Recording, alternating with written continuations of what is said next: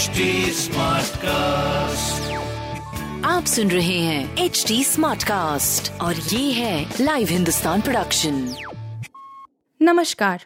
ये रही आज की सबसे बड़ी खबरें। अयोध्या की तरह ज्ञानवापी का भी तैयार होगा नक्शा। अयोध्या की तरह ज्ञानवापी का भी नक्शा तैयार होगा। कोर्ट कमिश्नर के सर्वे में सामने आ रहे तथ्यों व चौहद्दी के हिसाब से नक्शा तैयार करने की कार्रवाई शुरू भी हो गई है। नक्शे में वर्तमान के साथ पूर्व के रिकॉर्ड को भी शामिल किया जाएगा। नक्शा तैयार करने के लिए जिला प्रशासन ने वीडीए के दो ड्राफ्ट मैन को लगाया है। दोनों ड्राफ्ट मैन प्रतिदिन एक एक बिंदु की रिपोर्ट बनाते हैं। ज्ञानवापी प्रकरण को अब अयोध्या प्रकरण से भी जोड़कर देखा जा रहा है। अयोध्या प्रकरण में भी शुरुआत में सर्वे हुआ था।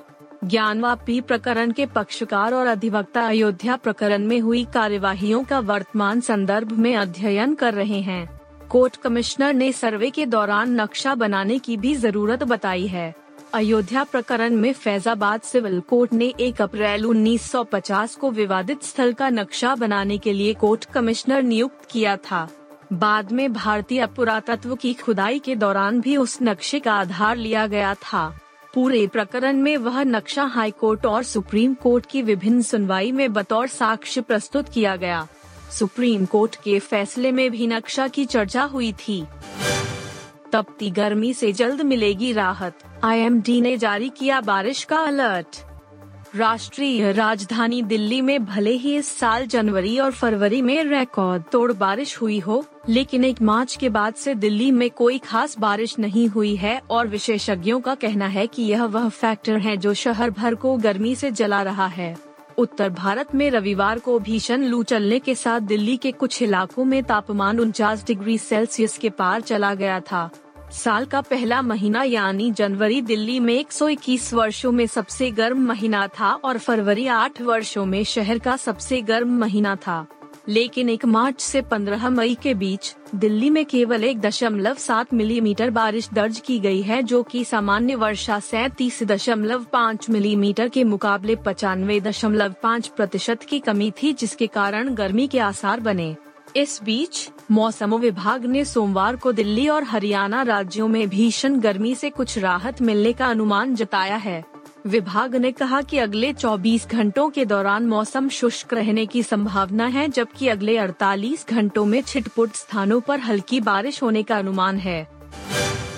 व्लादिमीर पुतिन का तख्ता पलट करने की हो रही तैयारी यूक्रेन के आर्मी इंटेलिजेंस के जनरल ने दावा किया है कि रूस में व्लादिमीर पुतिन के तख्ता पलट की तैयारी चल रही है। यूक्रेन के प्रमुख मेजर जनरल कायरलो बुडानोवन ने ये भी दावा किया है कि अगस्त तक रूस यूक्रेन युद्ध में निर्णायक मोड़ आएगा और नवंबर तक रूसी सेना यूक्रेन से पराजित होकर लौटेगी।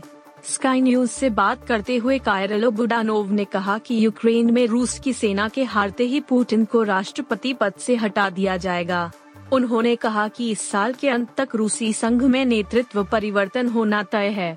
ये पूछे जाने पर कि क्या रूस में तख्ता पलट की कार्रवाई शुरू हो चुकी है? इसके जवाब में उन्होंने कहा कि रूस में पुतिन हटाने की रणनीति पर शुरू हो चुका है। उन्होंने कहा कि पुतिन को हटाने की योजना काफ़ी आगे बढ़ चुकी है और अब इसे रोकना संभव नहीं है। यूक्रेनी जनरल ने ये भी दावा किया कि पुतिन शारीरिक और मनोवैज्ञानिक तौर पर बहुत कमज़ोर हो चुके हैं। उन्हें कैंसर है। रूस यूक्रेन युद्ध को लेकर जनरल कायरलो ने कहा कि अगस्त में इस युद्ध का ब्रेक इवन पॉइंट आएगा और दिसंबर आते आते युद्ध खत्म हो जाएगा। राजस्थान रॉयल्स ने लखनऊ सुपर जायंट्स को रविवार को आईपीएल मुकाबले में 24 रनों से हराया और प्लेऑफ की दहलीज पर पहुँच गए। राजस्थान ने 20 ओवर में छह विकेट पर एक सौ अठहत्तर रन का चुनौतीपूर्ण स्कोर बनाया और लखनऊ को आठ विकेट पर एक सौ चौवन रन पर रोक दिया। राजस्थान तेरह मैचों में आठवीं जीत और 16 अंकों के साथ दूसरे नंबर पर पहुँच गया है, जबकि लखनऊ तेरह मैचों में पांचवी हार के बाद 16 अंकों के साथ तीसरे स्थान पर खिसक गया है। राजस्थान रॉयल्स ने टॉस जीतकर पहले बल्लेबाजी करते हुए अपने शीर्ष बल्लेबाज जोस बटलर को मात्र 11 के स्कोर पर गवाया। बटलर दो रन ही बना सके लेकिन यशस्वी जायसवाल ने 29 गेंदों पर इकतालीस कप्तान संजू सैमसन ने 24 गेंदों पर 32, देवदत्त पडिकल ने 18 गेंदों पर पाँच चौकों और दो छक्कों के सहारे उनतालीस। रियान पराग ने 16 गेंदों पर 19 और जिमी नीशम ने 12 गेंदों पर 14 रन बनाकर राजस्थान के स्कोर को कुछ सम्मान दिया। रविचंद्रन अश्विन ने सात गेंदों पर नाबाद दस और ट्रेंट बोल्ट ने नौ गेंदों पर नाबाद सत्रह रन बनाकर राजस्थान को लड़ने लायक स्कोर तक पहुँचाया, जो अंत में मैच विजयी साबित हुआ। लखनऊ लक्ष्य का पीछा करते हुए पावर प्ले में तीन विकेट गंवाने के बाद मुकाबले में नहीं लौट पाई और उसे लगातार दूसरी हार का सामना करना पड़ा। स्टार किड्स को लेकर कंगना रनौत ने निकाली भड़ास। कंगना रनौत इंडस्ट्री की एक ऐसी अभिनेत्री हैं, जो अपनी फ़िल्मों के साथ साथ अपने बेबाक अंदाज को लेकर भी चर्चा में रहती हैं।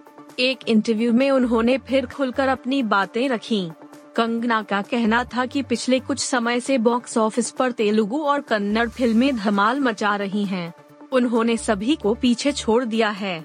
आर आर आर और के जी एफ़ चैप्टर दो दोनों ने ही 100 करोड़ से अधिक की कमाई की है। वहीं, पुष्पा द राइज ने भी हिंदी बेल्ट पर 100 करोड़ का बिज़नेस किया। इन फ़िल्मों के हिंदी वर्जन ने बॉलीवुड फ़िल्मों को कई मायने में पीछे छोड़ दिया है। कंगना का मानना है ऐसा इसलिए क्योंकि दर्शक स्टार किड्स को पसंद नहीं करते हैं और उन्हें ऐसे ही फ़िल्में दे दी जाती हैं। कंगना कहती हैं, जिस तरह से उन लोगों साउथ फ़िल्म इंडस्ट्री का अपने दर्शकों से जुड़ाव है वही उन्हें कहीं ज़्यादा सफल बनाता है हमारे साथ क्या होता है कि उनके बच्चे पढ़ने विदेश चले जाते हैं अंग्रेज़ी में बात करते हैं सिर्फ़ हॉलीवुड फ़िल्में देखते हैं कांटे छुरी से खाना खाते हैं और अलग तरह से बात करते हैं तो वो कैसे जनता से जुड़ेंगे? आप सुन रहे थे हिंदुस्तान का डेली न्यूज़ रैप, जो एच टी स्मार्ट कास्ट की एक बीटा संस्करण का हिस्सा है। आप हमें फेसबुक ट्विटर और इंस्टाग्राम पे एट एच टी या podcasts@hindustantimes.com पर ईमेल के द्वारा सुझाव दे सकते हैं। आप सुन रहे हैं एच डी स्मार्ट कास्ट और ये था live Hindustan production H smart cast